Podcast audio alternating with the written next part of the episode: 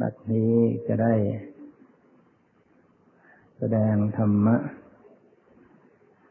ตามหลักคำสอนขององค์สมเด็จพระสัมมาสัมพุทธเจ้าเกี่ยวกับการประพฤติปฏิบัติธรรม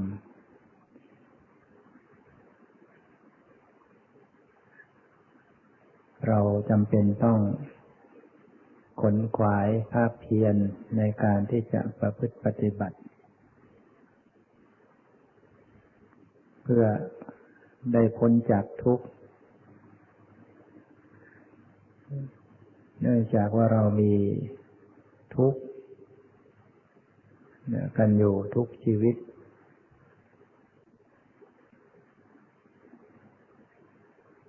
มีขันธ์ห้าเกิดขึ้นมาก็เป็นทุกข์พาลาหาเวปัญจขันธาขันธ์ทั้งห้าเป็นของหนักเนอคือมันเป็นทุกข์นั้นโยมไม่ไม่ต้องพนมมือก็ได้เพราะว่าขันธ์ห้ามันหนักอยู่แล้วยิ่งยกมือไปนานๆก็ยิ่งทุกข์มากทำให้เกร็งทำให้ร่างกายเคร่งตึงก็เป็นทุกข์มากขึ้นอีกต้องปรับผ่อนปรับผ่อนร่างกายให้ให้สบายมันเวลาเราประพฤติปฏิบัติเนี่ยเราต้องปรับให้สบายอย่าปฏิบัติแบบค่ำเคร่งกดข่มบีบบังคับจดจ้องชนิดว่าจะเอาให้ได้จะเอาให้ได้จะเอาให้ได้ไม่ไม่ได้อะไรมีแต่ทุกข์เพิ่มขึ้นมีแต่ความปวดเมื่อยความเคร่งตึงแล้วก็เกิดบางครั้งก็เกิดความขับแค้นใจฟุ้งซ่านเพราะว่าไปบีบบังคับเมื่อมันไม่สมปรารถนามันไม่สงบตามที่ต้องการมันก็ฟุ้งใหญ่ความจริงจิตที่มันจะสงบเนี่ยเพียงแค่ไม่เอาอะไรเท่านั้นเองไม่ยึดเพียงจิตปล่อยอารมณ์ปล่อยวางได้ความสงบก็เกิดขึ้นตรงนั้นแหละวางได้เมื่อไหร่ก็สงบตรงนั้นทันทีแล้วฝึกปฏิบัติก็ฝึกจิตให้วางได้ฝึกจิตให้ปล่อยวางได้อย่างคนที่มีความชำนิชำนาญก็วางได้ไว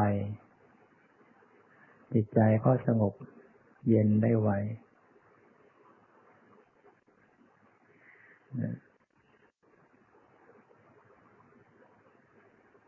แต่ว่าวางในที่นี้ไม่ได้หมายถึงว่าไม่รับรู้อะไรทั้งหมดไม่รู้ไม่ชี้อะไรทั้งหมดนั้นก็ไม่ใช่นะรู้แต่ว่าไม่เอานะรู้แต่ไม่ยึดรู้แต่ไม่ติดให้ปฏิบัติธรรมเจริญกรรมฐานเอาแค่ว่าทำให้ได้ตรงนี้ก็พอแล้วนะนะถ้าจะสอนแบบสั้นๆก็แค่เนี้ยนะปฏิบัติให้จิตใจมันวางได้มันหยุดมันวางต่ออารมณ์มันมีความรู้กับความละผสมไปด้วยกันรู้ละวางนะให้ตัวรู้นี่มันเป็นตัวที่จะเข้าไปหาอารมณ์ตัวสติสัมปชัญญะเนี่ยเป็นตัวที่เข้าไปรู้เข้าไปพิจารณาต่ออารมณ์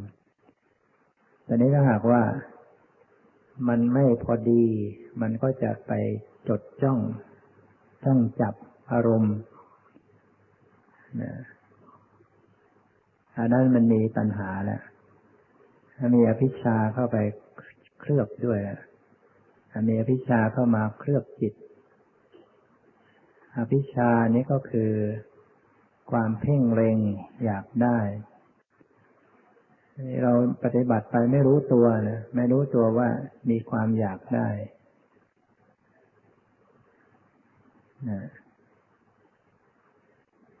อยากจะได้อารมณ์อยากจะกำหนดให้ทันอยากจะให้เห็นแจ้งอยากจะให้สงบอยากจะให้มันจิตมันไม่คิดอย่างอื่นอยากจะให้จิตมันอยู่ตรงนั้นตรงนั้นนี่เป็นอภิชฌาดังนั้นนะมีอภิชฌาเข้ามาเคลือบจิตมาบงการให้การปฏิบัตินั้นเป็นสติสัมปชัญญะที่ไม่บริสุทธิ์ไม่ปกติผลของการปฏิบัติก็ไม่เกิดขึ้นอย่างสมบูรณ์เพราะว่าเราเคยแต่คิดว่าเราจะได้อะไรเราจะต้องพยายามไปขนขวายเราจะทำจิตให้นิ่งเราก็เข้าใจว่าเราจะต้องไปพยายามไปควบคุมนะไปคุมเขาไว้นะสมาธิถ้ามันเกิดขึ้นมันก็สงบได้ถ้าเราไปเพ่งแต่ว่ามันจะเป็นสมาธิแบบสมถะเนี่ยเป็นความนิ่งความสงบแบบไม่รู้เรื่องคือเป็นความสงบแบบไม่มีการจะพิจารณาอะไรได้เพราะว่าสติสัมปชัญญะนั้นไม่มีความรอยตัวไม่มีความเป็นอิสระไม่เหมือนสมาธิที่มันเกิดขึ้นโดยการที่สติสัมปชัญญะมีความเป็นปกติคือไม่มีอภิชฌาเข้ามาเคลือบหมายถึงว่าการรู้แบบปล่อยวางสมาธิก็เกิดขึ้นสมาธิที่เกิดขึ้นอย่างนี้จะทำให้สติสัมปชัญญะนั้นทำหน้าที่ได้สมบูรณ์ขึ้นนะไม่ไม่ดับดิ่งสติสัมปชัญญะยังทำหน้าที่ได้ยังระลึกรู้ยังพิจารณาแต่ก็มีความสงบมีจุดยืนนะไม่ไม่ไม่เสียหลักมากกว่าเราปฏิบัติเราเสียหลักนะคือเพราะเราไปเพ่งเล็งอารมณ์เมื่อมีอารมณ์อะไรมาปรากฏแล้วก็เอาจิตใจเข้าไปเพ่งดูไอ้จิตหรือสติสัมปชัญญะนั่นมันก็หลุดจากหลักมันไปทุ่มอยู่ในอารมณ์ใดอารมณ์หนึ่งไปเน้นอยู่ในอารมณ์ใดอารมณ์หนึ่งสติสัมปชัญญะนั้นไม่มีไม่มีจุดยืนไม่มีหลักมันเสียหลักแล้วเสียหลักไปแล้วมันก็ทำให้ไม่มีการที่จะรับรู้อารมณ์อื่นรูปนามอื่นๆหรือว่าไม่รู้จิตไม่รู้สภาพในจิตอย่างลึกซึ้งได้นะ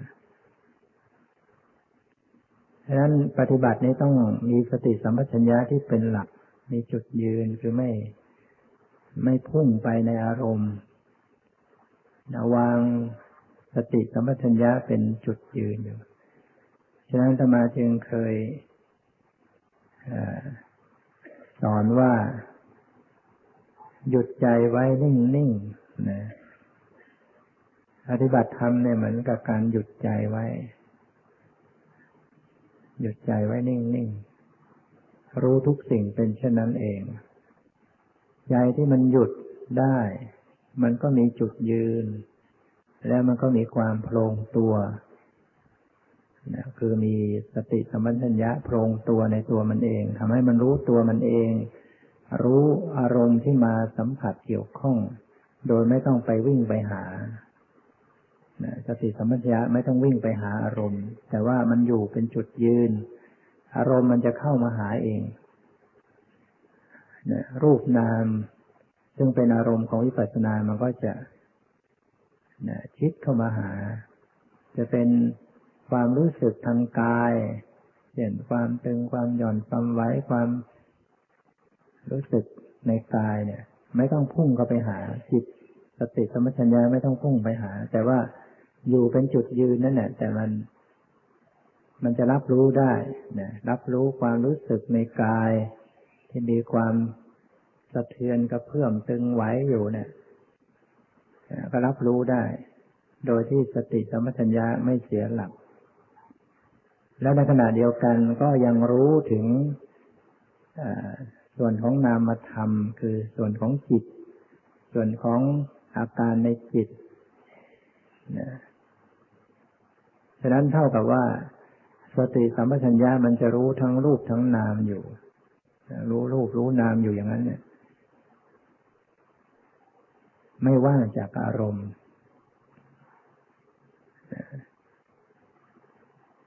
จะรู้ลักษณะของจิตโดยตรงรู้ลักษณะของอาการในจิต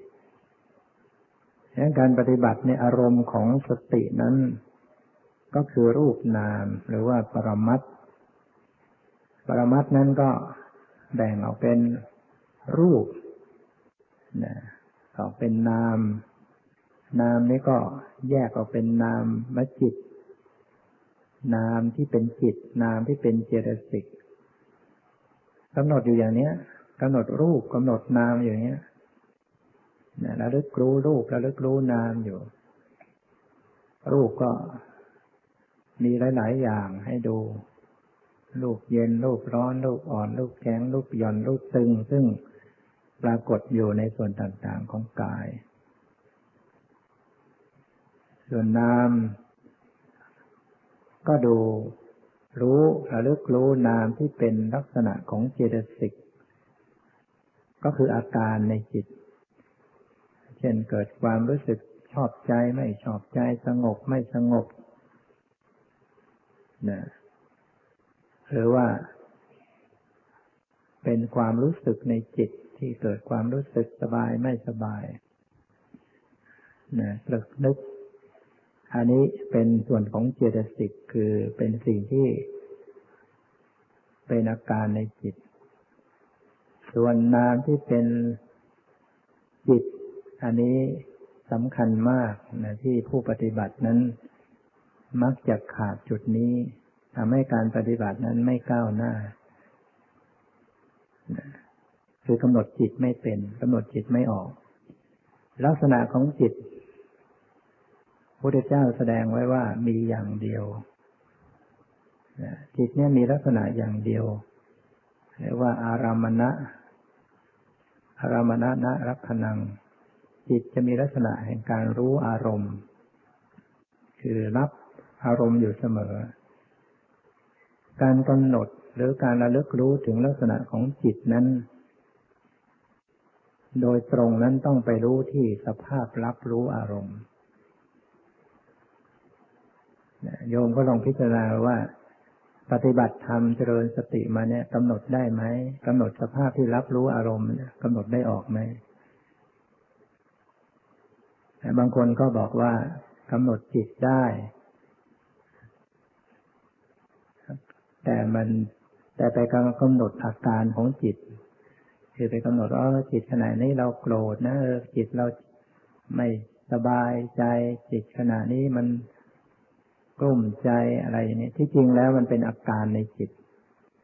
เป็นเรื่องของเจตสิกที่เข้าไปปรุงในจิตทำให้จิตนั้นมีสภาพไปอย่างนั้นแต่ลักษณะของจิตโดยตรงนั้นคือสภาพที่รับรู้อารมณ์ไม่ใช่อาการในจิต อาการในจิตอย่างหนึ่งลักษณะของจิตอย่างหนึ่งลักษณะของจิตนี้จะเป็นสภาพรับรับอารมณ์รับอารมณ์รับอารมณ์โยมปฏิบัติธรรมมาได้เห็นเห็นไหมคือเข้าไปกำหนดรู้เห็นลักษณะของสภาพของจิตได้ไหมสภาพที่รับรู้อารมณ์ที่เราก็พูดสอนกันเนี่ยที่สอนกันทั้งวันเนี่ยแต่ก็ผู้ฟังก็ฟังไม่เข้าใจนะเพราะว่ามันเป็นเรื่องที่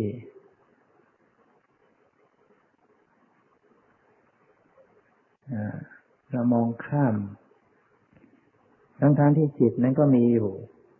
แต่เวลาปฏิบัติจริงๆมองข้ามไปข้ามมามองมองเลยไปหมดสำเนียกสังเกตไม่ออก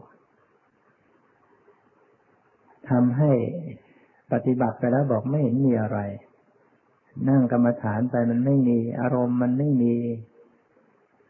มันมันว่างมันเฉยมันไม่มีอะไรจะให้กำหนดนั่นแสดงว่า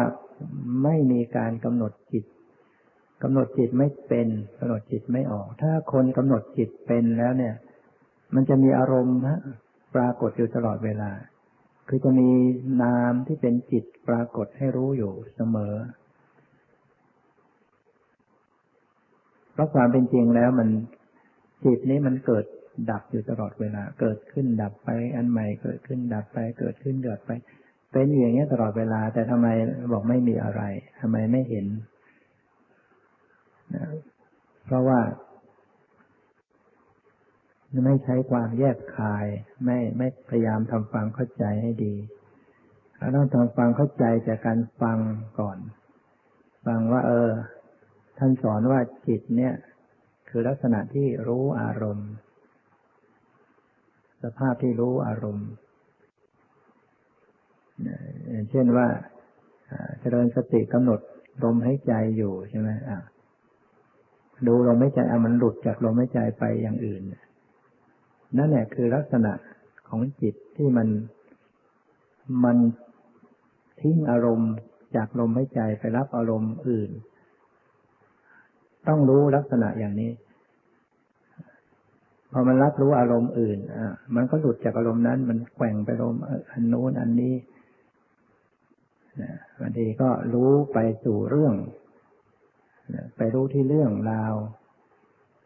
อ่าไปรู้อ่าที่กายบ้างที่ใจบ้างอ่าจะจะเห็นสภาพที่มันรับอารมณ์หมดรับอารมณ์หมดไปรับอารมณ์หมดไปแต่ถ้าหากว่าใครปฏิบัติดูลักษณะของจิตเป็นเนี่ยก็จะเห็นความเกิดดับได้ละเอียดจะไม่ว่างจากอารมณ์ให้กำหนดจะมีสภาวะยื่นให้ดูให้รู้อยู่ตลอดเวลา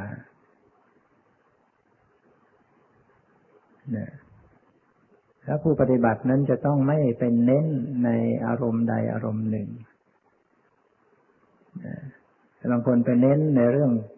ดูที่กายดูที่รูปแต่ไม่ดูจิตไม่ระลึกรู้จิต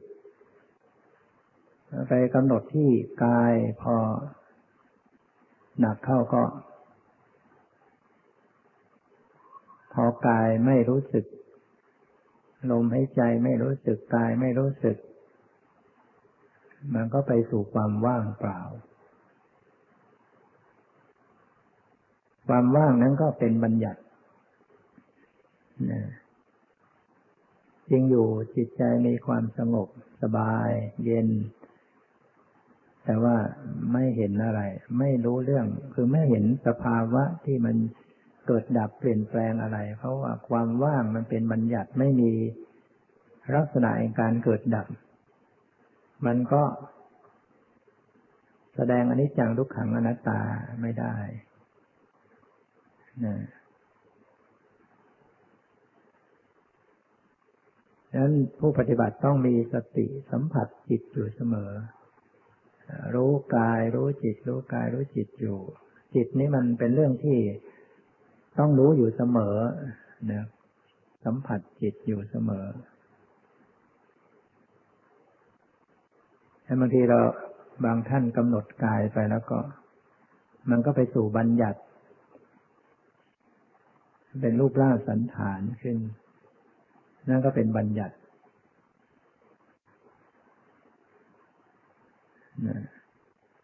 หรือว่าการกำหนดจิตไม่ออก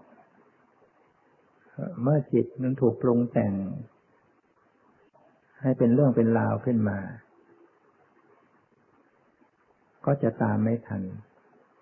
นะก็ไปสู่สมมติบัญญัติโดยไม่รู้ว่านี่เป็นสมมติบัญญัติถ้าหากว่าระลึกรู้จิตเป็นเขาจะพบว่าบางขณะจิตถูกปรุงแต่งปรุงขึ้นมาเนี่ยปรุงแต่งขึ้นมาพอปรุงแต่งเนี่ยหมายถึงว่ามันตรึกไปสู่ความหมายไปสู่รูปร่างไปมีชื่อมีคำพูดในใจเนี่ยเกิดนี่เริ่มปรุงแต่งนะถ้าสติสัมปชัญญะกำหนดจิตได้ตรงความปรุงแต่งนั้นก็หยุดไปนะสัญญาที่จำไว้ในสมมุติก็ดับไปหายไปนะสัญญาที่มันเป็นสัญญาวิปราสเนี่ยมันค่อยจะเกิดขึ้นสัญญาที่จำสมมุติไว้จำเป็นสัตว์เป็นบุคคลจำเป็นรูปร่างสันฐานจำเป็นความหมายเรื่องราวจำชื่อภาษาอะไรเนี่ยมันค่อยจะเกิดขึ้นมาเพราะว่า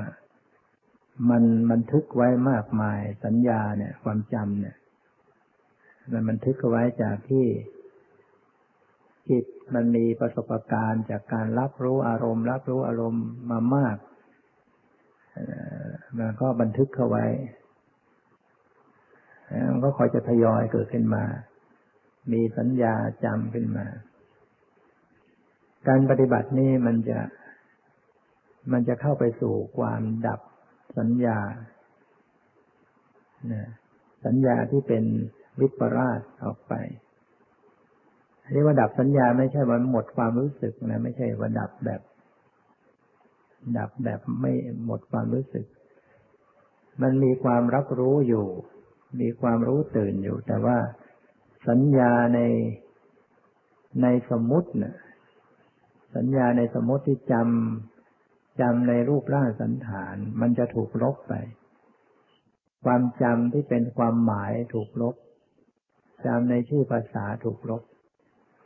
เมื่อสติสัมปชัญญะอยู่ตรงต่อปรมัตถธรรมขณะนั้น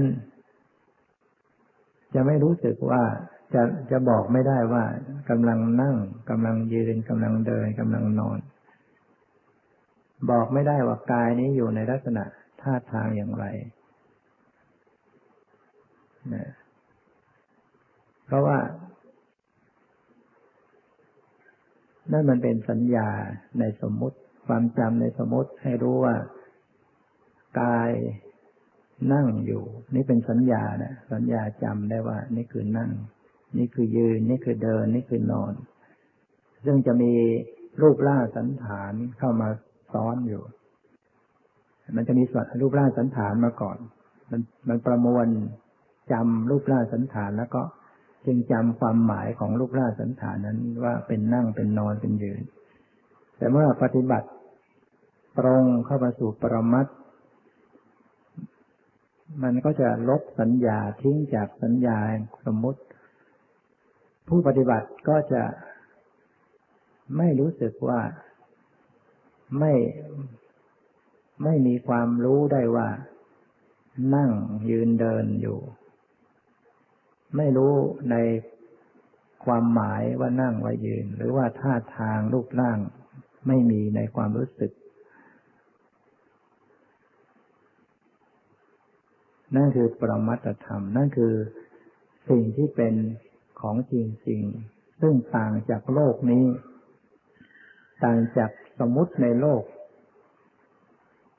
ผู้ปฏิบัตินั้นเคยชินต่อสมมุติในโลกนี้ถ้าเราไม่เข้าใจปฏิบัติไปเดี๋ยวเราก็จะดึงเข้าหาสมมุติ ที่เราหลงว่ามันเป็นความจริงเราหลงในรูปร่างสันฐานว่ามันเป็นความจริงหลงในความหมายว่ามันเป็นความจริงหลงในชื่อภาษาว่าเป็นความจริงก็จะคอยถอยกลับเข้ามาถอยมาสู่รูปร่างความหมายมันก็เข้ามาสู่สมมติอาจจะเข้าไปสู่ปรมัตถ์บ้างแล้วก็ถอยมาสู่สมมติอีกคือไม่ยอมละสมมติออกไปแต่ยังยังยังหลงยังติดยังห่วงใยต่อไอ้ความเป็นตัวตนอยู่ญาติโยมต้องเข้าใจเวลาปฏิบัติปล่อยทิ้งปล่อยวางไปเลยในในรูปร่างสันฐานในชื่อในความหมายให้มันลบไปในความรู้สึกเข้าไปสู่ปรมัตถ์ซึ่งเป็นความรู้สึกและจะพูดในภาษาปฏิบัติแล้วปรมัตถ์คือรูปนามซึ่งเป็นอารมณ์ของวิปัสสนานั้นก็คือความรู้สึกเนี่ยสติระลึกรู้อยู่กับความรู้สึกความรู้สึกที่กายเนี่ยมันก็มีความรู้สึกอยู่ทุกส่วนของร่างกายมันตึงมันหย่อนมันไว้มันสะเทือนกระเพื่อมนะไม่ต้องเน้นลงไปให้เป็นรูปร่างหรือไม่ต้องไปเรียกชื่อไม่ต้องไปนึกถึงความหมายสัมผัสแค่ความรู้สึกที่มันสะเทือนกระเพื่อมอยู่นะนั่นคือปรมัตถ์มันจะอยู่กับปรมัตถ์ได้สติสัมปชัญญะมันต้องระลึกรู้ที่จิตด้วยนะถ้าเน้นไปที่ใดที่หนึ่งแล้วมันเลยหมดนะเดี๋ยวมันก็ไปบัญญัติต้องเข้ามาสู่จิตระลึกเข้ามาที่จิตที่ความรู้สึกในจิตรู้จิตรู้กายอยู่รู้ในความรู้สึกนะแล้วก็อยู่ในลักษณะอยู่ในภาวะที่ไม่บังคับนะไม่บังคับมันก็เป็นปกติเราเคยชินต่อการที่จะคอยไปบังคับนะปฏิบัติธรรมต้องไม่บังคับนะเมื่อเข้าไปสู่ความละเอียดแล้วต้องไม่บังคับ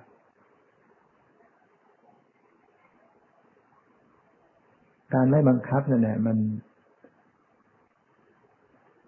จะทำให้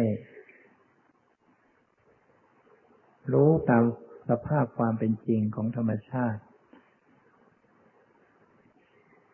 ฉะนั้นการปฏิบัติไม่ใช่การเข้าไปจ้องจับกดข่มเพ่งเล็งแต่เป็นการปล่อยละวางหยุดไม่เอาอะไรนะไม่เอาอะไรนี่ก็ไม่ได้หมายถึงว่าปฏิเสธนะคำว่าไม่เอาอะไรก็ไม่ได้หมายถึงปฏิเสธบางคนบอกว่าไม่เอาอะไรมันก็กลายเป็นกิเลสเป็นวิภวตัณหาสิปฏิเสธมันไม่ใช่อย่างนั้นนะไม่เอาอะไรเนี่ยมันเป็นเพียงไม่ยึดติดด้วยอำนาจของอภิชฌาแต่ลักษณะของวิภวตัณหาเนี่ยมันมันเป็นลักษณะปฏิเสธสิ่งที่ประสบนั้นที่ไม่ดีนั้นไม่เอาไม่ต้องการให้มันหมดไปให้มันทำลายไปอันนั้นน่ะมันเป็นลักษณะของปฏิฆะเป็นลักษณะของวิภวตัณหาแต่ลักษณะที่ไม่เอาเนี่ยไม่ได้หมายถึงว่าต้องการทำลายสิ่งที่กำลังประสบนั้นไม่ไม่ได้หมายถึงว่าไปทำลายอารมณ์แต่เป็นเพียงไม่ติดไม่ยึดในอารมณ์ที่กำลังปรากฏนะคือมันปล่อยมันปล่อยวางอารมณ์ปล่อยนี้ก็ปล่อยพร้อมด้วยความรู้ไม่ใช่ปล่อยแบบไม่รู้นะรู้อารมณ์นั้นอยู่คือรูปนามนั่นแหละสติรู้รูปนามแต่ว่ารู้แบบปล่อยนะรู้แบบปล่อยวางถ้ารู้แบบปล่อยวางมันก็มีจิตมันก็หยุดเป็นหลัก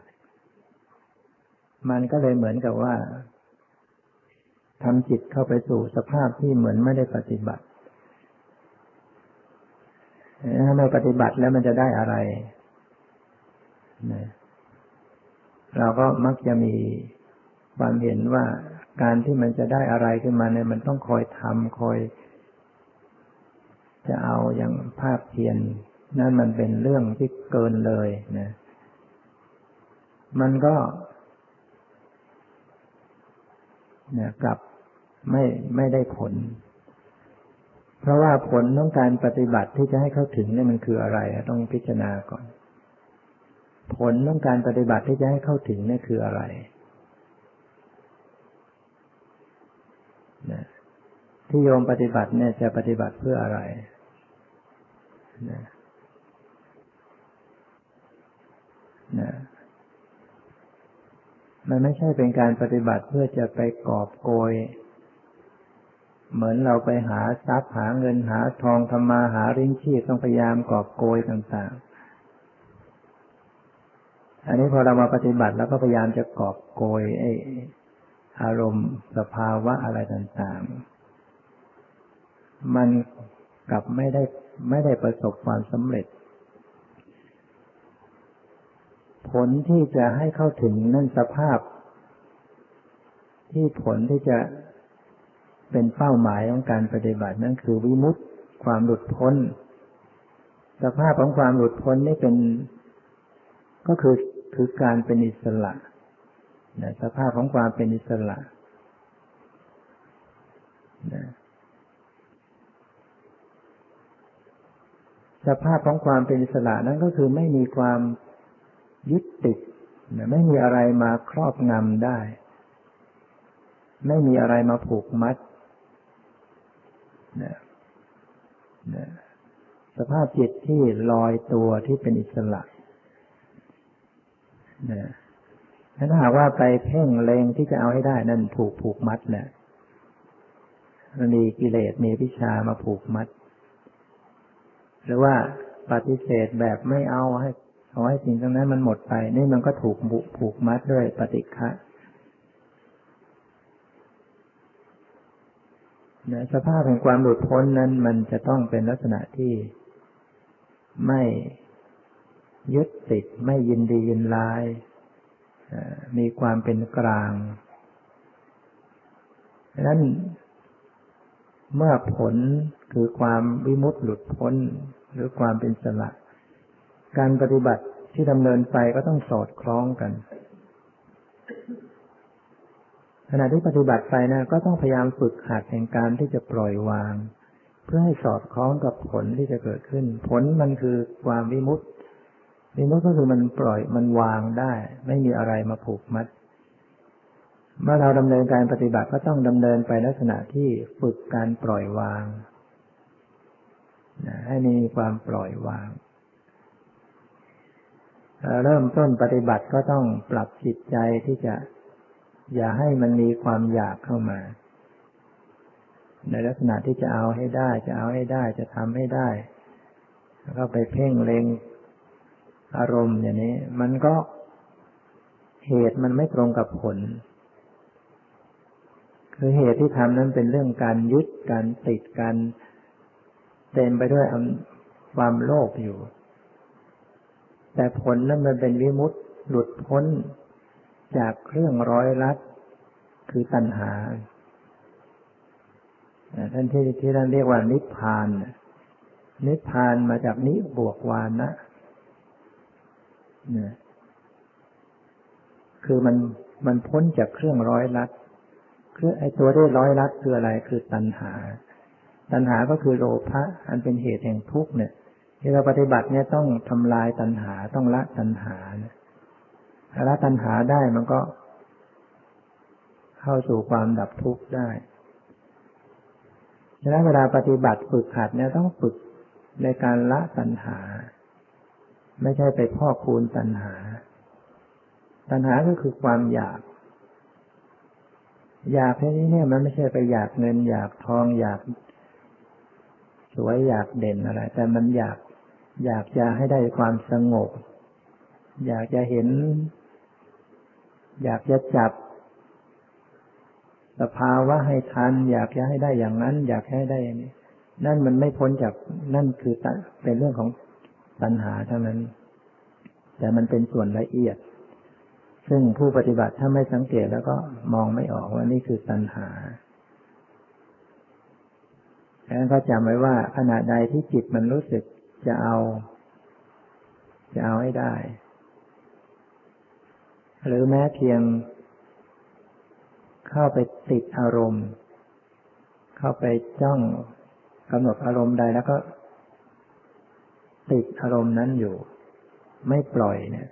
ไม่วางเนี่ยมีแหละมีตัณหาเนี่ยมีวิชาเนี่ยมันละเอียดนะตัณหาเนี่ยเรียกว่าเป็นยางเหนียวเป็นยางเหนียวแล้วเวลาปฏิบัติต้องให้สติสัมปชัญญะนั้นบริสุทธิ์หลุดพ้นจากอำนาจของตัณหาคืออภิชฌาความเพ่งเล็งก็คือเจริญสติอย่างไม่เอาเจริญสติแบบวางขณะที่สติเป็นตัวเข้าไปได้รู้อารมณ์ใดเนี่ย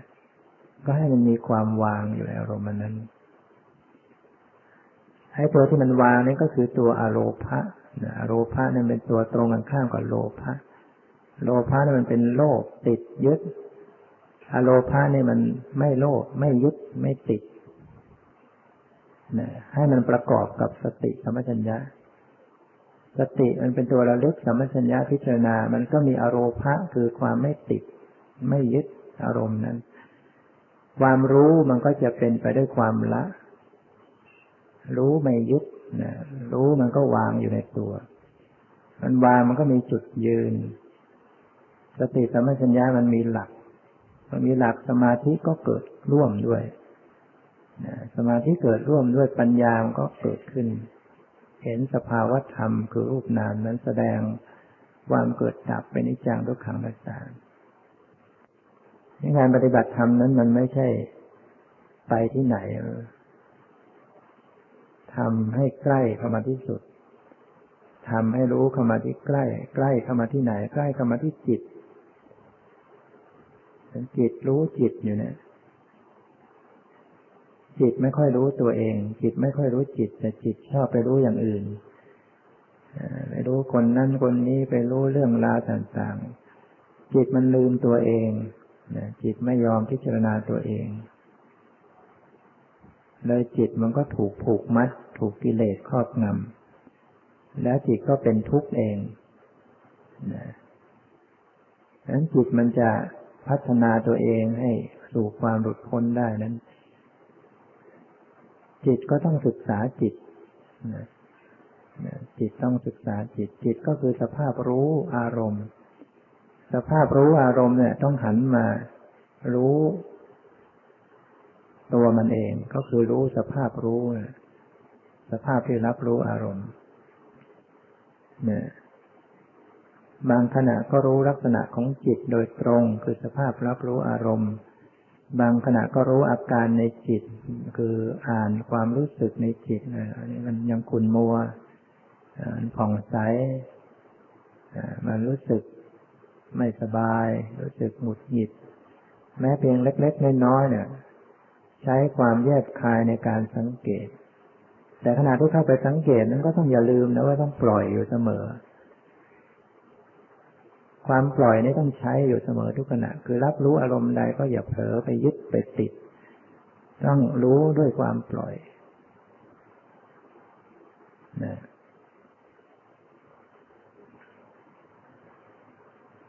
นะ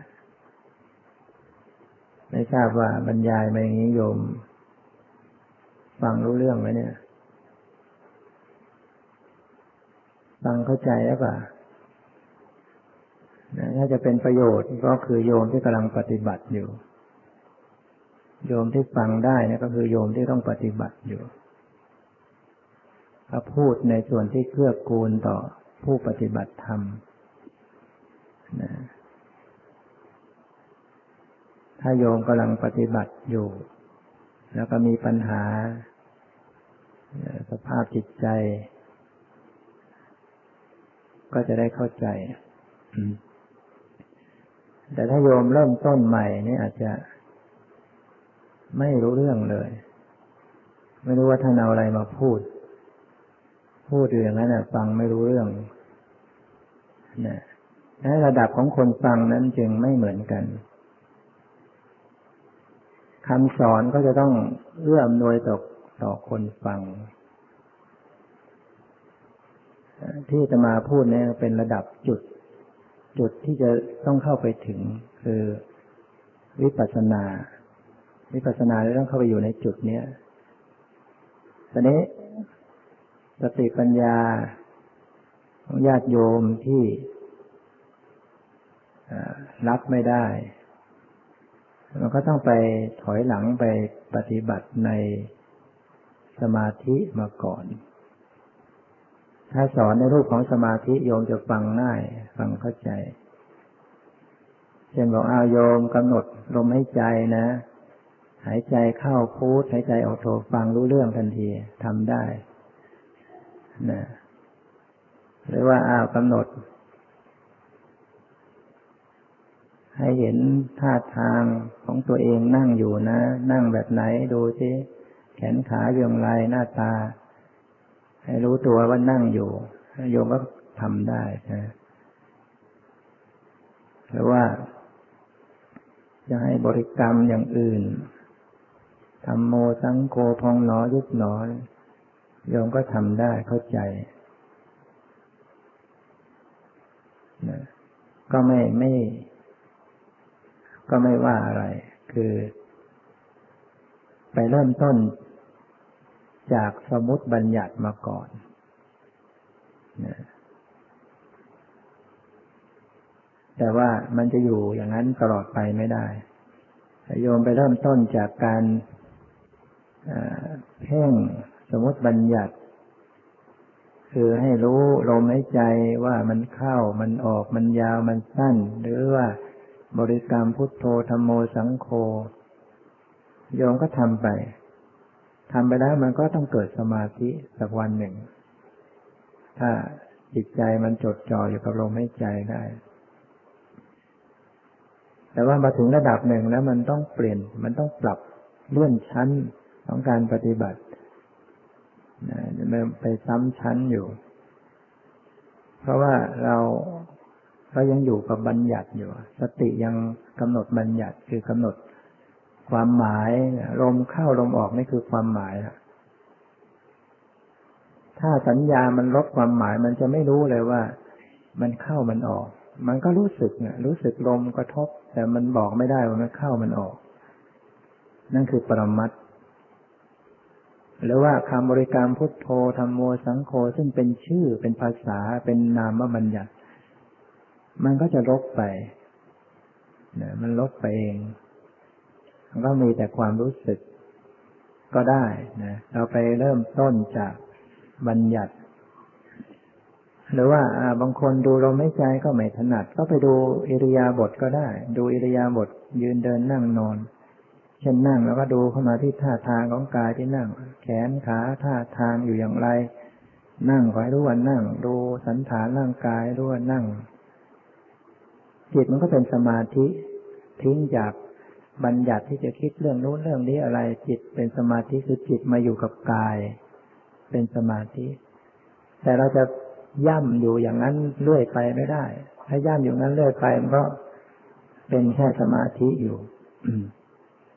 ดีเราก็ไปหลงเอาไอ้บัญญัติมาเป็นปรมัตถ์จิตมันสร้างบัญญัติจนชำนาญพยายามเพ่งปุ๊บก็เห็นเป็นรูปร่างนั่งแล้วเราก็ไปเข้าใจว่านั่นคือรูปธรรมนะนะเพราะนั้นมันยังเป็นสมมติบัญญัติเราดูได้ดูท่าทางสันฐานของกายว่านั่งเมื่อเราทำยิ่งขึ้นไปมันต้องเลื่อนชั้นเข้าไปสู่ความรู้สึกนะกำหนดไปสู่ความรู้สึกมันตึงมันหย่อนมันไหวมันเย็นร้อนสบายไม่สบายทิ้งจากรูปร่างทิ้งจากสันฐานจากความหมายว่ายืนว่านั่งว่านอนเข้าไปสู่ความรู้สึกนะพอไปสู่ความรู้สึกแล้วมันไม่ใช่รูปร่างนะไอ้ความรู้สึกกับรูปร่างมันคนละอย่างกันรูปร่างนั้นเป็นบัญญัติที่มาสวมความรู้สึกอีกทีหนึ่งซึ่งเป็นสมมุติเราปฏิบัติต้องลบไอ้รูปร่างชื่อความหมายออกไปไปอยู่กับความรู้สึก ตอนนี้เมื่ออยู่กับความรู้สึกที่กายแล้วมันไม่พอหรอกถ้าเราอยู่กับความรู้สึกที่กายอย่างเดียวเดี๋ยวมันก็ไปสู่บัญญัติได้อีกมันต้องเชื่อมมาที่จิตใจสติต้องรับที่จิตกำหนดสัมพันธ์ความรู้สึกที่กายความรู้สึกที่จิตเพราะนั้นจิตมันเป็นเรื่องที่หนีไม่พ้นต้องกำหนด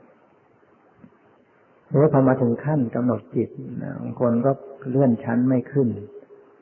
ดูได้เฉพาะทางกายแต่เลื่อนมาดูจิตดูไม่ออกมันก็ตัน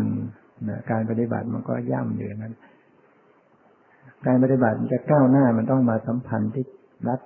ความรู้สึกที่จิตลักษณะของจิตพอมาเลื่อนชั้นขึ้นมาเรื่อยๆแล้วก็กลายเป็นว่า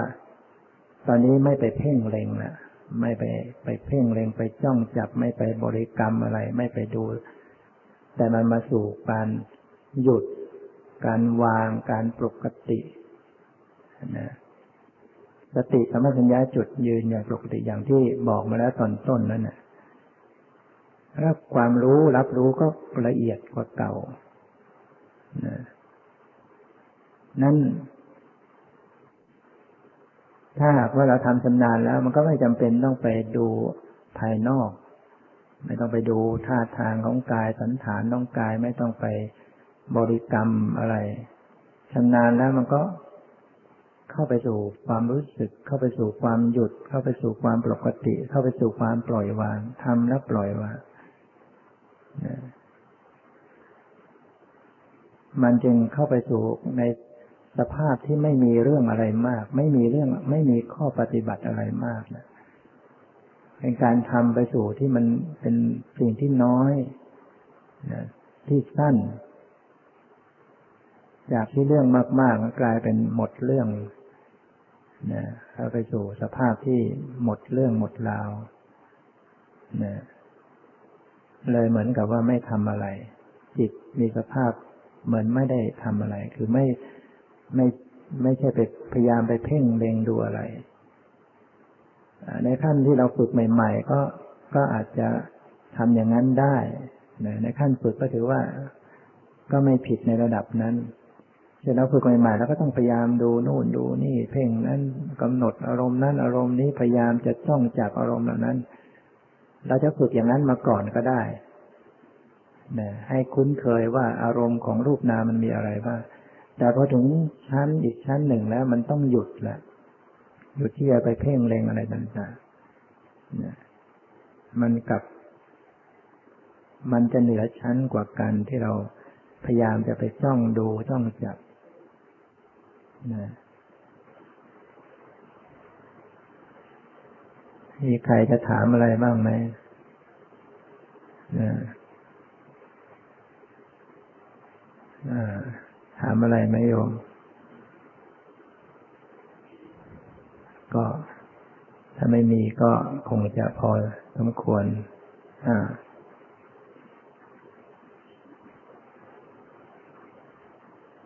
ไม้ลอยให้หน่อยนะ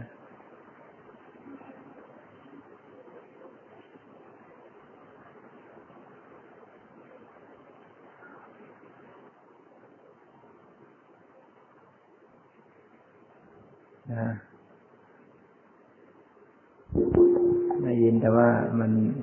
มันมันนิ่งมันหยุดใช่ไหมถามใหม่ได้โยมพูดในไมค์เนี่ยอย่ากลัวไมค์ก็แล้วกันเวลานั่งสมาธินะคะมันอยู่ตรงอยู่ตรงหน้าอกเนี่ยค่ะมันไม่ไปไหนมาไหนมันก็นิ่งอยู่อย่างนั้นน่ะแต่มันก็ไม่ฟุ้งซ่านไปทางไหนเนี่ยมันเป็นเพราะอะไรถ้าเป็นสมาธิแล้วมันแน่นหรือเปล่าสบายดีแต่แต่ลมหายใจมันไม่ได้ลงไปพูดที่ไมค์อ๋อแต่ลมหายใจนะมันไม่ได้ลงไปถึงที่ที่ท้องที่อะไรอ่าลมมันสั้นต้องรู้จิตด้วยให้โยมเน้นอยู่ที่กายอย่างเดียวดูแต่กายคือดูที่สวงอกจิตมันอยู่อยู่อยู่กับกายในนั้นมันก็จะสร้างนิมิตจิตมันจะเป็นภาพแทนไอ้กายนี้ในในจิตโยมเลยจะต้องมีมโนภาพ บัญญัติอย่างใดอย่างหนึ่งเป็นอาจจะเป็นสันฐานของทรวงอกอยู่นั่นคือบัญญัติแล้วก็เป็นสมาธิอยู่งั้นแหละแล้วจากตัวจิตตัวสติมันต้องมันต้องสัมผัสรู้จิตด้วยอันนี้โยมรู้แต่กายเอาสติไปดูที่หยุดอยู่ที่ทรวงอกไม่ได้นิ่งแต่ว่าจิตมันไม่กลับไม่รู้ตัวมันเองเลยมันก็เป็นสมถะอยู่ขณะนั้นคือสมถะเป็นสมาธิมันก็เป็นกุศลเป็นความดีแต่ว่ามันเป็นความดีที่ขั้นสงบความดีในระดับปัญญาไม่มันไม่เกิดขึ้นเพราะว่าไม่รู้นามธรรมสติไม่ระลึกรู้นามธรรมด้วยอย่างที่จะมาบรรยายมาตอนนี้ลักษณะของจิตคือรับรู้อารมณ์ต้องระลึกเข้ามาที่สภาพรับรู้อารมณ์หรือถ้ามันยังกำหนดสภาพของจิตโดยตรงไม่ออกก็กำหนดอาการในจิตก็ได้ไปก่อนคือความรู้สึกในจิตเนี่ยสังเกตดูเนี่ยจิตใจขณะนั้นรู้สึกสบายใช่ไหมสงบอ่านอ่านกระแสจิตว่ามันสงบมันสบายแล้วก็พยายามศึกษาลักษณะของจิตที่มันมีสภาพไหวไปรับอารมณ์ไว้มันจะได้เห็นความเกิดดับ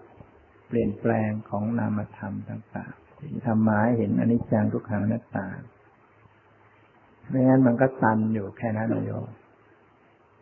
ถ้าไม่สติไม่สัมผัสที่จิตที่นามธรรมแล้วมันก็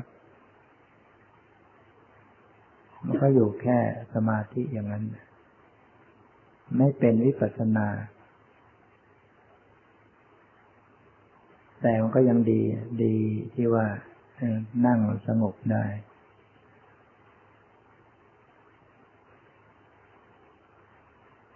มีโอกาสทำให้สงบถึงขั้นฌานได้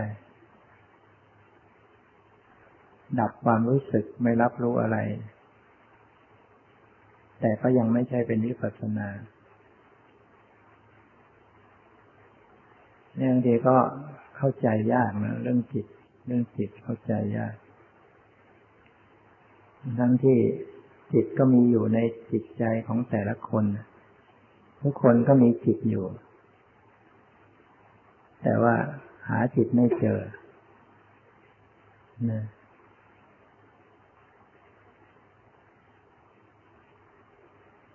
เพราะจิตมันมันคอยแต่มีกระแสไปไปสู่อารมณ์อื่นไปสู่สิ่งอื่น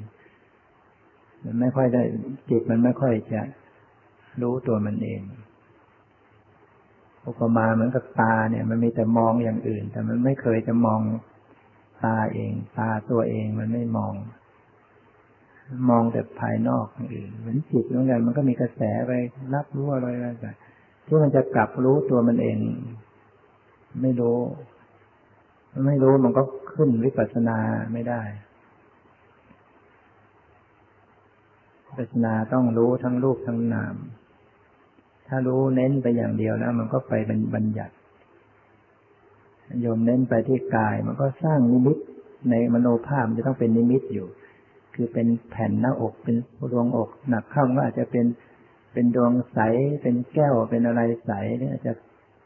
เป็นสีแสงขึ้นมาแล้วก็เป็นนิมิตต่างๆขึ้นมาอ่าก็คงจะพอแค่นี้ก่อนนะแล้วก็ไงคงมีเวลาหลายวันก็ไว้สนทนากันอีกช่วงกลางวันกลางวันก็สงสัยอะไรก็คอยถามต้องซักถามอันนี้ก็ขอยุติการแสดงธรรมไว้เพียงเท่านี้ที่สุดนี้ก็ขอตั้งกัลยาณจิตค่ะที่สุดฐานใจด้วยบุญบารมีที่เราท่านทั้งหลายได้บำเพ็ญอบรมมาจงรวมเป็นตบะเดชะเป็นพระปัจจัยส่งเสริมให้ท่านทั้งหลายได้เจริญในธรรมยิ่งขึ้นไปจนเข้าถึงซึ่งความพ้นทุกข์คือนิพพานเถิด